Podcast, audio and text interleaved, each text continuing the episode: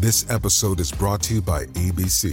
Station 19 is back for its final and hottest season yet.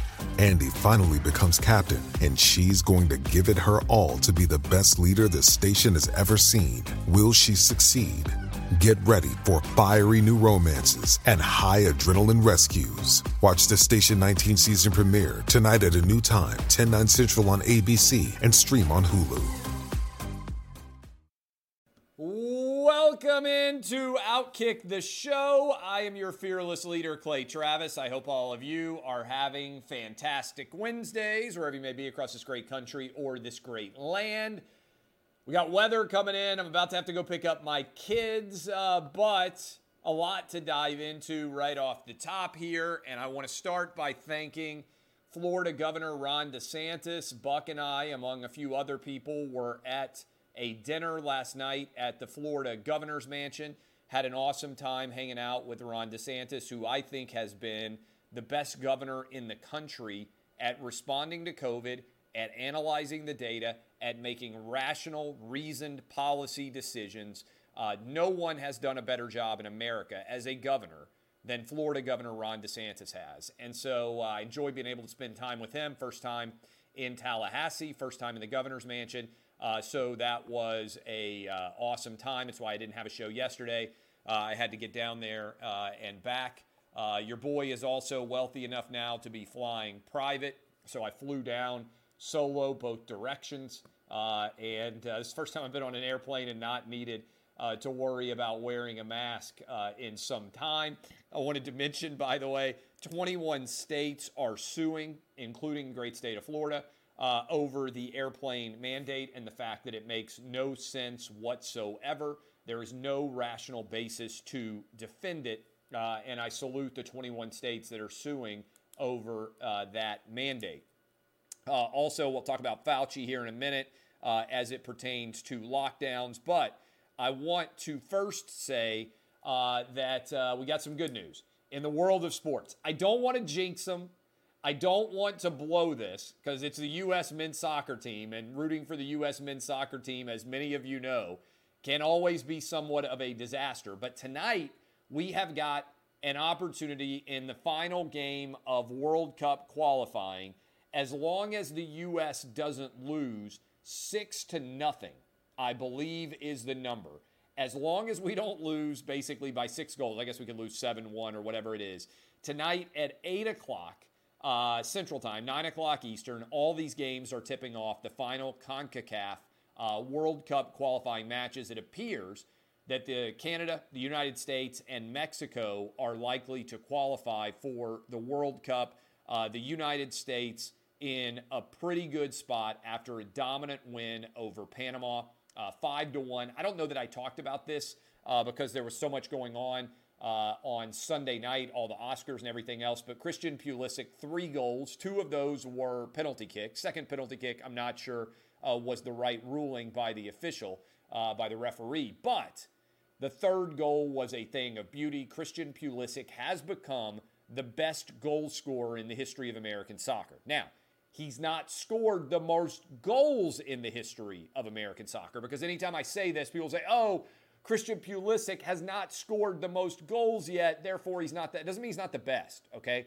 Christian Pulisic is the most skilled American goal scorer of all time. He has not yet scored the most goals. I believe he has 21 goals in 47 games, if I'm not mistaken, which is the best percentage of goals to games played ever. He's still very young obviously having a decent amount of success in the English Premier League. Uh, but the United States tonight, by around 11 o'clock Eastern, should have officially punched their ticket to Qatar, to Qatar, however you want to pronounce it. Remember, the World Cup is taking place in the fall this year, mid November to mid December. It's going to be a super busy year. Uh, so that is on the horizon. Should be interesting to see how exactly that goes. But barring a total and complete collapse, the likes of which we've never even seen in American soccer, right? Because they would have to lose by, I believe, six goals in order to fall into a playoff match uh, to see whether or not they go uh, to the World Cup. They should be able to advance. Uh, so early, early positive vibes for the U.S. as we are about, what, seven hours away, six hours away uh, from that game officially being underway. There's been a lot of fallout uh, as it pertains to OJ and Will Smith. Uh, sorry, as it pertains to Will Smith smacking Chris Rock. I talked about this on Monday.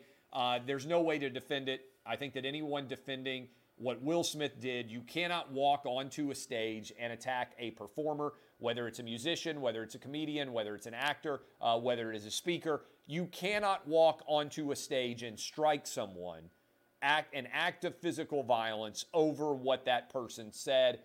Should be unacceptable. I believe Will Smith should be charged with a crime, even if the punishment is not likely to be severe, just to send the message that what he did was totally unacceptable. But I got to be honest with you. When I say see OJ Simpson weighing in on the fact that Will Smith's behavior was unacceptable, I got to tell you, it's just amazing. And I'll also tell you this OJ, if he hadn't killed two people, has some of the most rational takes on social media of anybody putting out videos on social media. Do y'all ever think the same thing when you watch some of these OJ videos? You're like, you know, if he hadn't killed two people, I kind of agree with him in general. He's an eminently rational man, except for the fact that he stabbed two people to death. And that's not even alleged. Uh, I know he didn't get convicted, the jury got it wrong.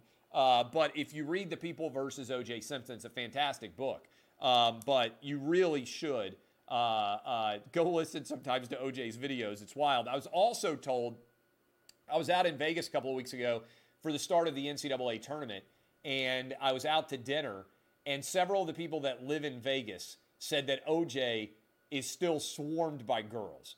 This is one of the most unbelievable things I've ever heard. Young girls, girls in their 20s and early 30s, either they love the fact that OJ is famous or they potentially think that he's uh, rich. They swarm him. OJ is always surrounded by good looking girls, I am told, in Las Vegas, which is just a sign of how stupid many people in Las Vegas can be. Also, Kareem Abdul Jabbar wrote a uh, piece, which we wrote about up at Outkick, uh, a Substack piece from Kareem that I thought was really smart. Uh, basically, analyzing everything surrounding what Will Smith did at the Oscars and why uh, it set an awful example for so many people out there in the larger world. Uh, I thought it was well done, uh, those comments about uh, Kareem Abdul Jabbar uh, on behalf of Will Smith. And I agree with a lot of what OJ said. By the way, it's maybe the first time in modern history that I've agreed with The View and with Will Smith, and they, uh, sorry, and with Howard Stern on Will Smith, and they've always, and they've agreed with me as well. Uh, a couple of other big stories that are out there. Did you see that Disney? So, full disclosure, when I was a kid, the number one thing that we would do as a family for vacation my parents would put us in the car and we would drive to Disney World. And we would stay usually at Disney World's uh, Fort Wilderness, which, for those of you out there that are familiar with Fort Wilderness, it's a campground. Uh, we would stay in a campground uh, as, uh, as a family for vacation and go to Disney World multiple days. That was what we did as a family. That was what my family, my dad and my mom wanted to do for vacation. My sister and I, uh, one time in particular, we stayed for two weeks at Disney World in a pop up uh, camper that had no air conditioning, that had, uh, it's crazy to me to think about it. Obviously, no shower, no bath. We used all the public bathrooms and everybody else that camping there. And it's wild to me to think about the fact that we all stayed in, uh, in that little pop up. Because wild to me to think now as a parent about how my own kids would respond if we were camping in a little pop up uh, and uh, and how my wife and I would do handling three young kids. My parents obviously handled my sister and I. In fact, that's when I got to see. I've gotten to see, gotten to meet uh, President now. I've met President Trump uh, and interviewed him, uh, and I have I have seen Bill Clinton. I have, uh, uh, but the first president that I ever saw in my life, I got to shake Jimmy Carter's hand before. First pre- at Walmart, by the way, Jimmy Carter signed copies of his book at Walmart. First president that I ever saw, I was, I believe, five years old, and Ronald Reagan came to Epcot at Disney World. And he was driving around in a motorcade, and it was so hot that day, I remember, that a lot of the people that were in the celebration there, part of the parade, were collapsing and, and falling out and everything else. It's probably 1983, 84, 85, something in that uh, ver- vernacular. Ronald Reagan, uh, in his second term, so it's probably 85, Ronald Reagan was driving around in his, uh, in his motorcade. I got to see the president uh, in the motorcade waving at people. That's when I was staying at Disney World in the, uh, in the campground. So my family's longtime Disney uh, proponents. I've taken my boys down to Disney World. I got to tell you, Disney has lost its mind. And Bob Chapek, who is the current CEO, has really blown it in allowing social media to dictate the way he responds to this Florida parental rights bill, uh, which has nothing to do with the word gay. And I just want to keep reiterating this because so few people actually understand what the bill says. So few people have actually taken the time to actually even read the bill. But in particular, kindergartners, first graders, second graders, and third graders are not to be instructed about human sexuality. That doesn't the bill doesn't say don't say gay anywhere. The idea is just public school kids, and this is I agree with as a parent of public school kids, including a public school fifth grader and first grader right now. Uh, my kids should not be taught about sex related issues in kindergarten, first grade, second grade, or third grade. There's no reason for it. And this is something that the vast majority of parents agree with around the country. Anybody who has young kids recognizes it makes no sense. There's no discussion of don't say gay. The idea is there's no reason to instruct for human sexuality purposes anything relating to this at all. Hey, it's Kaley Cuoco for Priceline. Ready to go to your happy place for a happy price? Well, why didn't you say so? Just download the Priceline app right now and save up to 60% on hotels. So, whether it's Cousin Kevin's Kazoo concert in Kansas City, go Kevin, or Becky's Bachelorette Bash in Bermuda, you never have to miss a trip ever again. So, download the Priceline app today. Your savings are waiting. Go to your happy place for a happy price. Go to your happy price, Priceline. Hey, Clay Travis here. We'll be right back. But first, here's a word.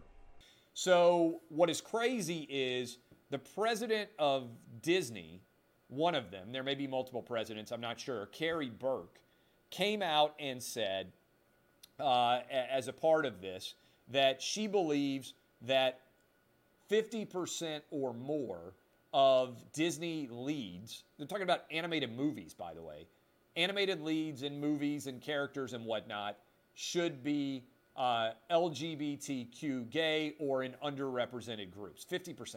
Now, I don't know about you, uh, but when I was watching Peter Pan or when I was watching Snow White or when I was watching Bambi, I didn't spend a lot of time thinking about the love lives of the animated characters.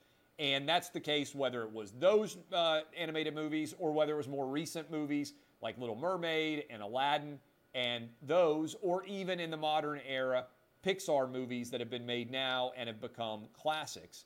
By and large, this is, I believe, a really lost cause for Disney. And I think they're going to alienate way more people than they gain. And here's an example that I think is a perfect illustration of Disney losing their way. When I was a kid, and you would go watch the electrical light parade or you would go watch the fireworks inside of Disney World, they would make an announcement before they began ladies and gentlemen, boys and girls. That basically covers everybody, right? Ladies and gentlemen, boys and girls. Mom and dad, boys and girls. It's a decent phrase, right? Ladies and gentlemen, boys and girls. Disney has eliminated the use of the phrases ladies and gentlemen, boys and girls because they have determined they are not inclusive enough. And this is something that fires me up, okay? We want to talk about science all the time and science mattering. There are two genders.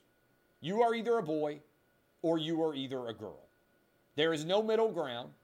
There is no uncertainty. From a biological perspective, you either are a boy or a girl. Now, there's some tiny minority of people that have sex organs of both men and women. Tiny minority.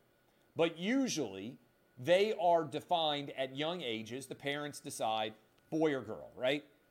There is no one out there in a substantial number that is offended by the use of the term ladies and gentlemen, boys and girls. Biology is real, okay? Gravity is real. the boiling point and freezing point of water is real.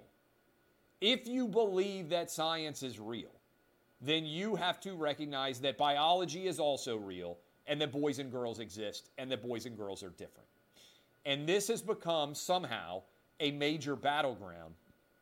And I believe that Disney is swinging and missing in a monumental fashion when it comes to ladies and gentlemen, boys and girls. And people can say, why do you care? Because of the message that is being sent here, that it is not inclusive enough to acknowledge that there are two genders and that there are men and women. This is wrong. And I believe this is why we're going to see a massive reckoning in November. Six months from now, we're almost to April. When you get to May, June, July, August, September, October, November, nothing is going to save Joe Biden and the Democratic Party. Right now, it doesn't appear from a red wave, the likes of which you may have never seen before. And that red wave is going to sweep out a lot of this woke insanity. I'm telling you, that is going to be the biggest takeaway. And I cannot wait for these November votes because you got to vote based on COVID. I'm going to talk about that in a moment. And you got to vote based on this woke insanity that has taken over the country. Um, and by the way, a lot of the data reflects, you can look at what's happening with Outkick and our growth. You can look at what's happening with the Clay and Buck show. You can also look at the data that we put up on Outkick yesterday. Who's watching cable news. 14 of the top 15 news shows, including all of the top 10, are right now airing on Fox News. CNN, nobody's watching. Uh, MSNBC, nobody is watching. 14 of the top 15 news shows are airing on Fox News, and Fox News is dominating because they are speaking to the vast majority of the American population. And people don't talk about it, but many of the top Fox News primetime shows actually have more Democratic viewers than MSNBC or CNN do. That is, otherwise Democratic voters are now tuning into Fox News because they trust Fox News to be honest with them in a way they don't trust MSNBC and CNN. And that's because of what's going on with stories like what happened with Hunter Biden. 18 months ago, the New York Post, to their credit, they should get like 10 years of retroactive Pulitzers wrote on the Hunter Biden laptop all of the emails there, the money that Hunter Biden was getting from China, the money that Hunter Biden was getting from Ukraine, the fact that Joe Biden was partnering uh, with uh, his son and his brother on some of these uh, some of these organizations designed to make them filthy rich. The Washington Post today, just a few hours ago, joined the New York Times in independently verifying that the Hunter Biden laptop emails, over 22,000 of them, are real and, and authentic, right? And so, why did it take 18 months for the Washington Post to verify that these emails were real? Remember, Facebook, Twitter, Google, New York Times, Washington Post, all of these top uh, intelligence officials, 51 of them, I believe, they all argued this was Russian disinformation and it wasn't real, despite the fact that there was tons of corroborating evidence. And now, here, as the Hunter Biden uh, investigation and grand jury continues, suddenly the Washington Post and the New York Times are going to come out and acknowledge that the Hunter Biden laptop is real and that things like what we wrote about at Outkick and what we talked about with you, that all of it was 100% accurate. And so, what's going on here? Why is this news coming out now? If you listen to the Clay and Buck show, you know that I believe Hunter Biden's going to be indicted. I think the grand jury in Delaware is going to indict him.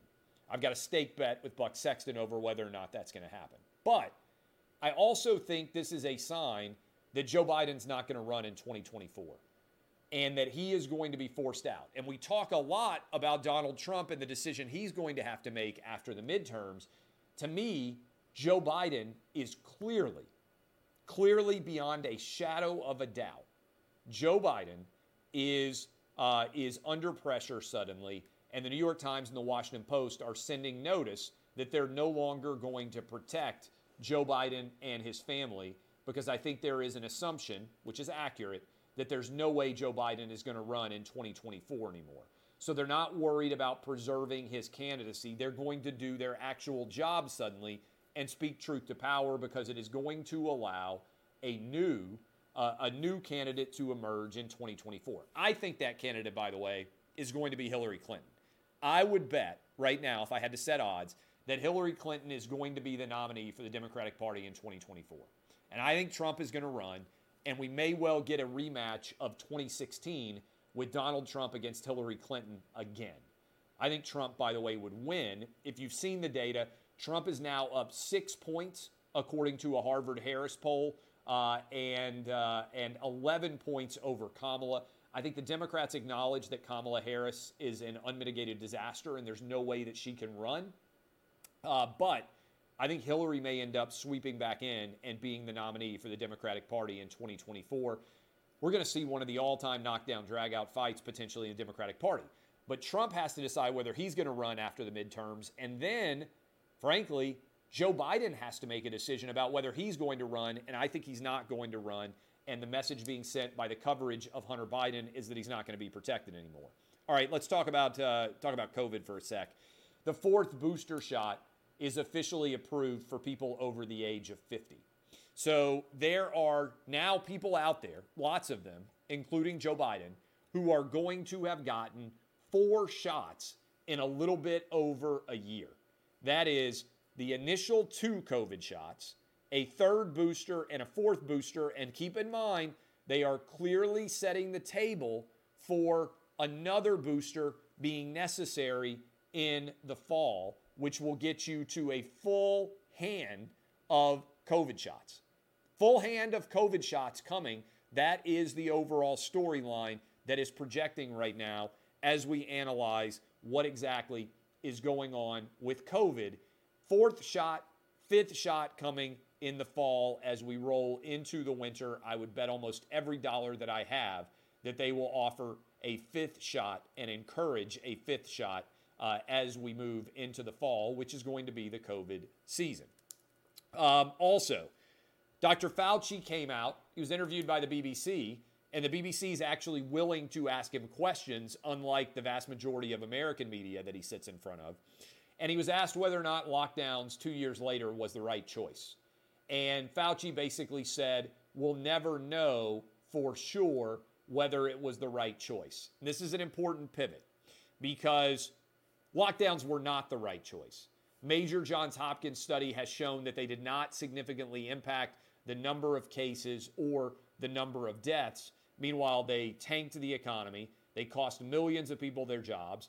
They cost tens of millions of kids the ability to go to school and learn, all for naught, really, when you look at the data.